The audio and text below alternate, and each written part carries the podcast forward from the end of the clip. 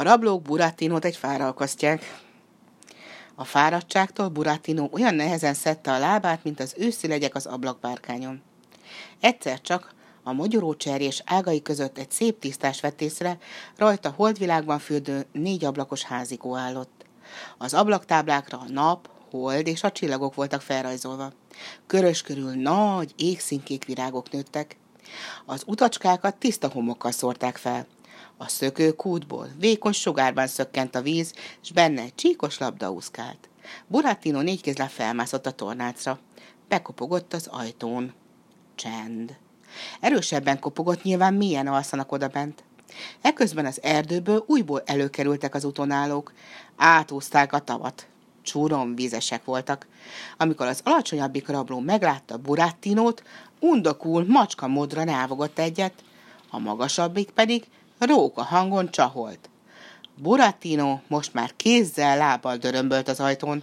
Segítsenek, jó emberek! Erre az ablakon egy szép, göndörhajú, piszeorú kislány dugta ki a fejét. Szeme be volt húnyva.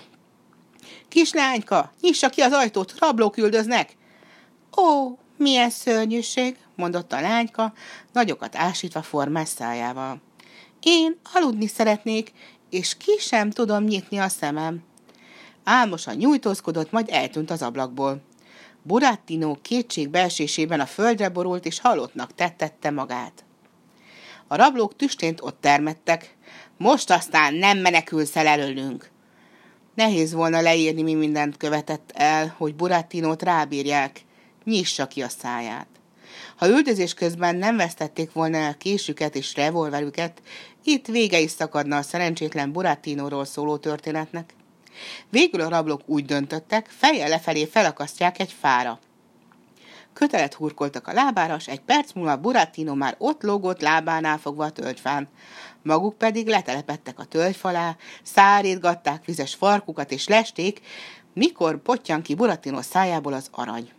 Hajnal felé szél támadt, a tölgyfalevelek susogni kezdtek, Burattino úgy himbálódzott, mint egy fabáb. A rablók megunták a várakozást.